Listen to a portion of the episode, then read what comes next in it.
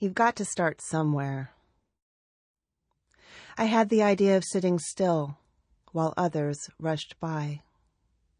I had the thought of a shop that still sells records, a letter in the mailbox, the way that book felt in my hands. I was always elsewhere. How is it to have a body today, to walk in this city, to run? I wanted to eat an apple so precisely the tree would make another exactly like it, then lie down uninterrupted in the gadgetless grass.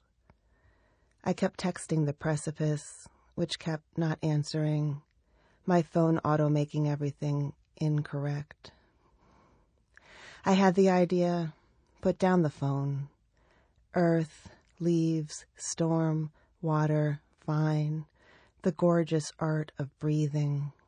I had the idea, the hope of friending you without electricity, of what could be made among the lamp posts with only our voices and hands.